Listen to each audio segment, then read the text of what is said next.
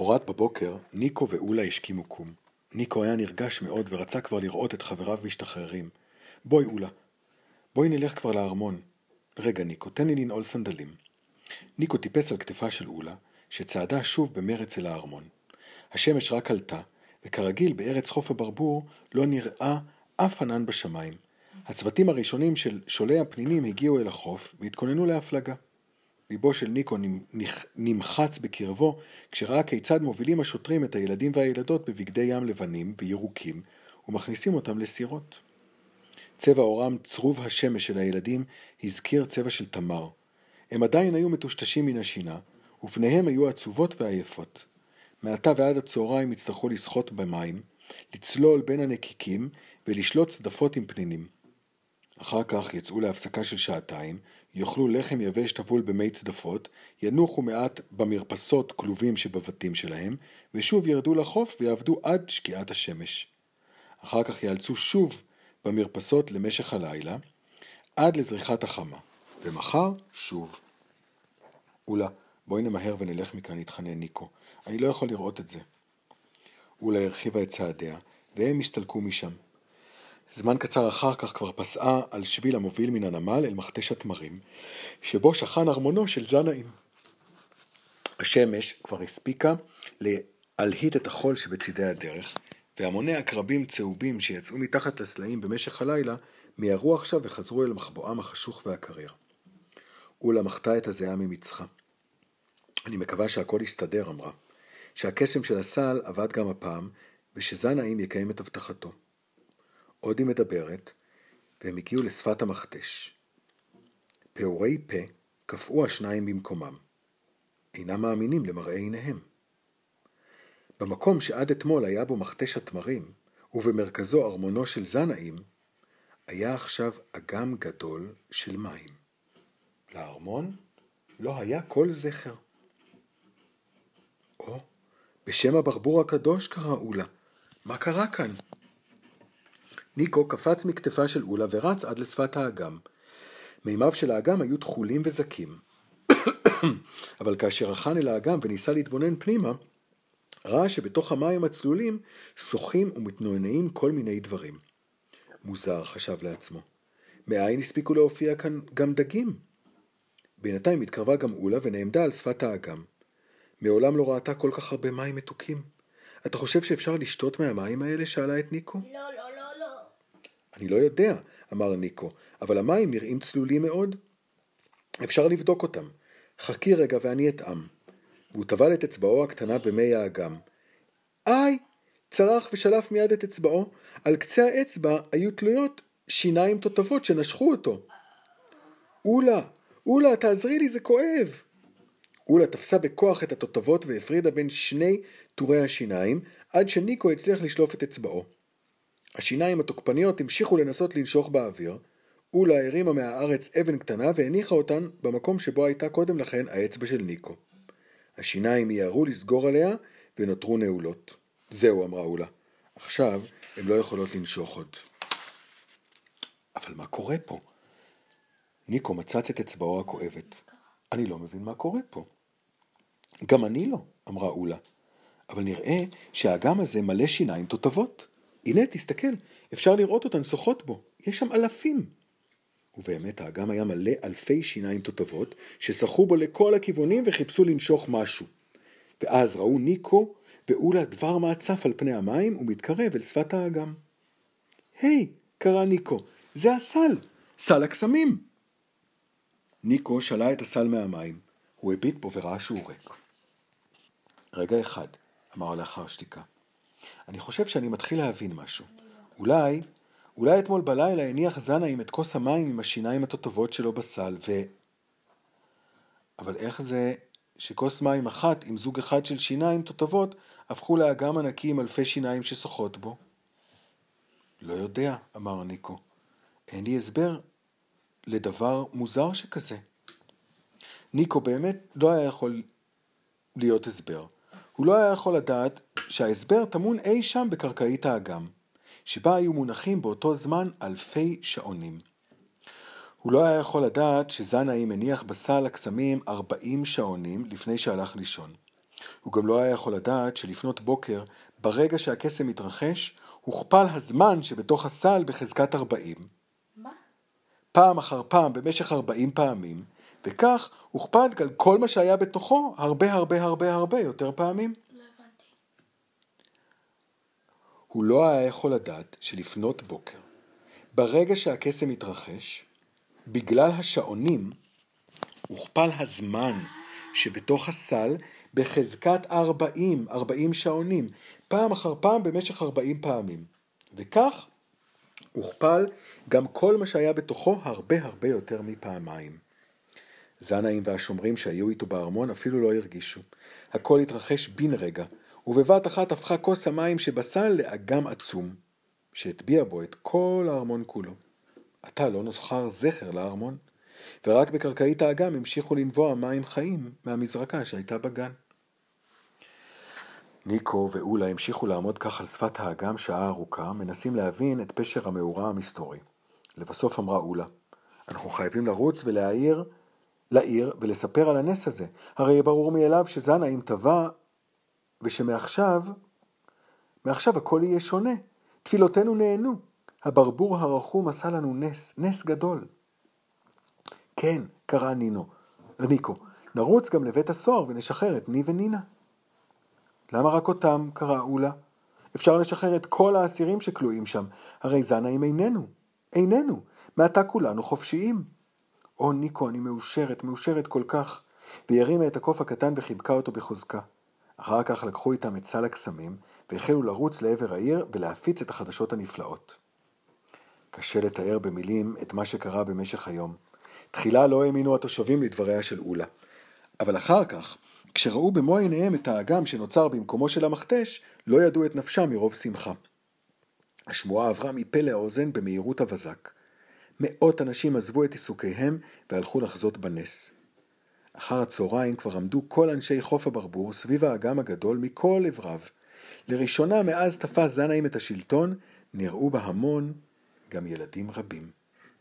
איש לא ידע כיצד התרחש הנס, ורבים האמינו שזהו מעשה הברבור הקדוש, האל שבו האמינו תושבי חוף הברבור. אך העיקר, חשבו כולם, העיקר שזנאים איננו והילדים חופשיים. ובנוסף על כל זה, יש לנו אגם גדול שיספק מי שתייה מתוקים ומים להשקיה. אולי מעתה לא נהיה תלויים עוד במצרכים שמביאות איתן הספינות. כשירד הלילה, החלו החגיגות לאור מדורות. גם ני ונינה היו בין החוגגים, ואיתם כל יתר האסירים, אחרי שהיה כלוא יומיים בתא קטן וצפוף, היה לני תיאבון עצום לריקודים. הוא קיפץ ודילג מסביב למדורה, להנאתם של הצופים. לפתע נשמעה קריאה מכיוון החוף. היי אנשים, בואו לראות את מי דגתי באגם. אחד הנערים, שישב על שפת האגם ודג שיניים תותבות, מצא בפעם האחרונה שמשך את החכה מתוך המים שעון זהב נהדר, תלוי על הכרס שלה. מיד הצטרפו אליו תושבים נוספים, שהביאו חכות והשליכו אותן למי האגם. לא חלף זמן רב, וגם הם העלו בחכתם שעונים. בו בערב הוחלט שהאגם ייקרא אגם השיניים התותבות והשעונים, או בקיצור, אגם שיני הזמן. ומאותו היום, את זה כבר אפשר לנחש, התפרנסו תושבי חוף הברבור לא רק משליית פנינים, אלא גם מדייג, שעונים, מדייג של שעונים. ומדינת חוף הברבור שבה להיות שלווה ומשגשגת, אפילו יותר משהייתה לפני עידן זנאים הרשע. אבל באותו לילה היו גם כאלה ששמחתם לא הייתה שלמה. היו אלה הקבצנים והקבצניות, ההורים שהבריחו את ילדיהם למדבר. נינה הייתה הראשונה ששמה לב לכך שבזמן שכולם רקדו ושרו, אולה ישבה בצד ובעטה בעצב במי האגם. לידה ישבו עוד אנשים, בודדים ועצובים. היא ניגשה אל אולה ושאלה אותה מדוע אינה משתתפת בשמחה. איך אוכל לשמוח? אמרה אולה והביטה בנינה בצער. הרי שלושת ילדיי ברחו למדבר. הם אפילו לא יודעים שזנאים איננו. מי יודע אם הם בכלל בחיים? נינה נזכרה בהוריה ובשנים עשר אחיה ואחיותיה, שעזבה אי שם מעבר לים. גם הם בטח התייאשו מלמצוא אותי, אמרה לעצמה, וליבה התכווץ. היא הבינה היטב את צערה של אולה. באותו רגע גמלה החלטה בליבה. ניגשה אל ני וניקו, שרקדו לא רחוק משם, ולחשה סוד באוזנו של כל אחד מהם. השניים הנהנו לאות הסכמה, ובאו עם נינה לשבת ליד אולה. עד מהרה התקבצו שם כל האנשים העצובים של חוף הברבור. נינה פתחה ואמרה, אנחנו יודעים עד כמה אתם מתגעגעים לילדים שלכם, והחלטנו לנסות לעזור לכם. אם תאמרו לנו לאן הברחתם את הילדים, נלך בעקבותיהם עד שנמצא אותם ונשיב אותם אליכם. מתוך הקהל קם איש אחד. נינה יכלה לראות שהוא צעיר למדי, אבל שערו הלבין בטרם עת, ופניו כבר היו חרושות כמתי צער. את ילדה טובה ואמיצה, אמר האיש, אבל אינך יודעת על מה את מדברת. הילדים שלנו ברחו כולם למדבר העצמות הלוחשות. את לא יכולה ללכת לשם. אף אחד לא יכול ללכת לשם. למה לא? שאלה נינה. האם המקום רחוק מאוד? לא, ענה האיש. הוא איננו רחוק כלל. מדבר העצמות הלוחשות מתחיל ממש כאן, מעבר לאגם, והוא מכסה את רוב שטח מדינתנו. הבעיה היא שהמדבר הזה מסוכן מאוד. לא לחינם הוא נקרא מדבר העצמות הלוחשות. העצמות הפזורות על אדמתו אינן עצמות רגילות. הן מסוגלות לדבר. והן לוחשות לאנשים דברים שאסור לשמוע. אומרים שהן מסיטות את האדם לדרכים איומות. הן עלולות להטעות אתכם, לבלבל את חוש הכיוון שלכם, ולגרום לכם ללכת לאיבוד. מה בדיוק הן לוחשות? שאלה נינה בסקרנות. אף אחד לא יודע מה בדיוק, מפני שכל מי שהקשיב להן לא נשאר בחיים כדי לספר על כך. החשש חלחל עכשיו גם לליבה של נינה. היא החלה להבין עד כמה קלושים הסיכויים. אם כך גם ילדיכם ודאי עבדו אי שם במדבר, אמרה בלחש. לחישות נשמעו בקהל. בכל זאת, אנחנו משתדלים להאמין שהם שרדו, אמר מישהו. כשהברחנו אותם, ציידנו אותם במלאי גדול של מים ומזון, וגם בשקיות של צמר גפן. השבענו אותם שלא יתכופפו לאדמה, כדי שלחישות העצמות לא יגיעו אליהן, ושבלילה כשהם ישנים, יאטמו היטב היטב את אוזניהן בצמר גפן. אם הם הצליחו בכל זאת לחצות את המדבר, אמר ניקו, לאן אתם חושבים שהם הגיעו? גם את זה אי אפשר לדעת בוודאות, אמר האיש שדיבר ראשון. אבל בחרוזי הברבור הקדוש, הכתבים העתיקים שלנו, מסופר על מקום מסתור באמצע המדבר שאפשר לחיות בו. היכן המקום הזה? שאלו נינה וניקו יחדיו. גבעת הגיר, ענו כמעט כל האנשים פה אחד. גבעת הגיר? השתוממה נינה. גבעת הגיר היא מקום שעליו מספרות האגדות העתיקות של חוף הברבור, אמרה אולה. אף אחד מאיתנו לא ראה אותה במו עיניו, אבל אנחנו מאמינים שהיא קיימת, ולשם שלחנו את הילדים. לפי האגדה, נובע מעיין צלול מתוך הגבעה, וסביבו צומחים עצי קסם שפירותיהם טעימים ומזינים מאוד. אם המקום הזה באמת קיים, ואם הילדים בכל זאת הצליחו להגיע אליו, יש סיכוי שהם עדיין בחיים. אז קם מבין היושבים אדם זקן, נינה שיערה שהוא סבא של אחד הילדים הנעלמים, ודקלם בעל פה מתוך החרוזים של הברבור הקדוש. אם צלחת את הישימון, ולא, נכ... ולא נלחש לך נתיב המוות, אם שברת את הצמאון ולא תחדלת לנווט, אז דרומה קום הבט, חלקה שחורה ומחושלת, תזדקר מים העצמות, גבעה שחורה, גבעת בזלת. וכל המנסה אל פסגתה להעפיל, לשווא טרח, כי את עצמו הכשיל. וכי תמשיך בראש צלול, וכוחך לא יכלה. צעוד תצעד אל מול גלגל האודם העולה, ולעת ערב תתפלא, כשתישא מבט שנית. באור הדמדומים תסמיק גבעת גרנית, וכל המנסה אותה לכבוש, ייסוב אחור ובעצמו יבוש. אז מן הסלע המחוספס, אם על חייך עודך חס, השכם גמליך והיכון, מעתה רחב צפון. אם לא תסטה, אם רק תתמיד, ומן העצמות תרחק תמיד, אז בוא יבוא הרגע הכביר, ואת עיניך תסנוור גבעת הגיר.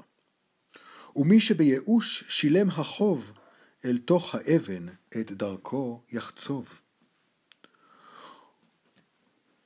ובעמקי הסלע הלבן נסתר לו מעיין קטן, ועל אגן מימיו המזוקקים צומחים פירות כה מתוקים, שניחוחם וטעמם הנהדר ישכיח כל תלאות מדבר.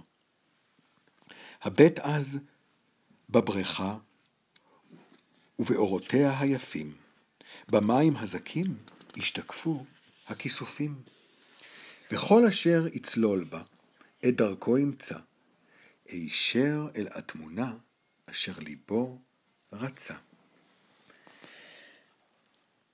ני, נינה וניקו הקשיבו כמהופנטים לחרוזים העתיקים.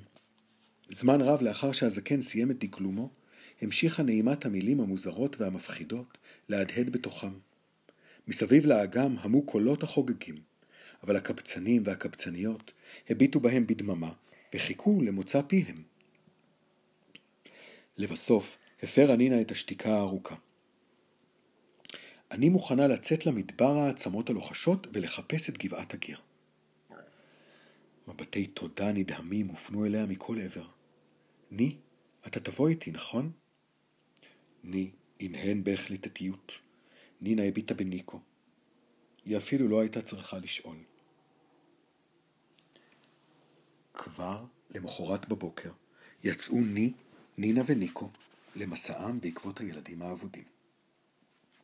אנשי חוף הברבור, אסירי התודה, ציידו אותם בשלושה גמלים אדומי שיער, העמיסו עליהם שפע של מזון ומים, שמיכות חמות ועצים למדורה, ושלחו אותם לדרכם. האיש הזקן נתן לני פיסת קלף שעליה כתב את החרוזים העתיקים. שמור עליה היטב, אמר לו. בשיר הזה תמצא את הדרך אל גבעת הגיר. ני שם את הקלף בתוך המגף שלו, שלא יאבד. רגע לפני שעלו על הגמלים, ניגשה אליהם גם אולה. בבקשה היזהרו, אמרה להם. נסו לרדת כמה שפחות מהגמלים, וגם כשתהיו חייבים לרדת, אל תתקרבו יותר מדי לאדמה. והכי חשוב, לעולם אל תרימו עצמות מאדמת המדבר. כל עוד תשמרו מרחק מהעצמות הללו, הלחישות שלהן לא יגיעו לאוזניכם, ואתם תהיו בטוחים. אחר כך שלפה מתוך שמלתה הירוקה שלוש שקיות בד קטנות, קשורות היטב בחוט דק. בשקיות האלה יש צמר גפן, אמרה וחילקה אותן לשלישייה. בלילה, כשתלכו לישון על אדמת המדבר, אטמו בו את האוזניים, כדי שהעצמות לא ילחשו לכם בשנתכם. אנא מכם, הבטיחו לי שתעשו כל מה שאמרתי. אנחנו מבטיחים, אמרה נינה, וני הניח את ידו הימנית על ליבו, כאות של הבטחה. אם כך, דרך צלחה, אמרה אולה. יגנו נא כנפיו הצחורות של הברבור הקדוש על ראשכם. אתפלל למענכם בוקר וערב. ני וניקו כבר עלו כל אחד על הגמל האדום שלו, כאשר אולה שלפה מכיסה קלף מגולגל. רגע! עצרה את נינה לפני שטיפסה גם היא אל הגמל שלה. עוד דבר אחרון. על הקלף הזה רשום שיר. גם הוא מתוך החרוזים של הברבור הקדוש. שמרי אותו היטב. יש בו סגולה כנגד אסונות. אמרה אולה ותחווה את הקלף לכיס החזה בשמלתה של נינה. בעיניים לחות נשקה אותה על כל אחת מלחייה, על מצחה ועל שערותיה, והשתיים נפרדו. ילדה יפה ואמיצה שלי, לחשה אולה, כשנינה כבר טיפסה על הגמל שלה ויצאה בעקבות שני חבריה. נינה לא יכלה להתאפק, ומיד לאחר שאולה נעלמה מטווח הראייה, הוציאה את הקלף מכיסה, פרסה אותו וקראה. ים, מדבר, אדם. זהו העולם.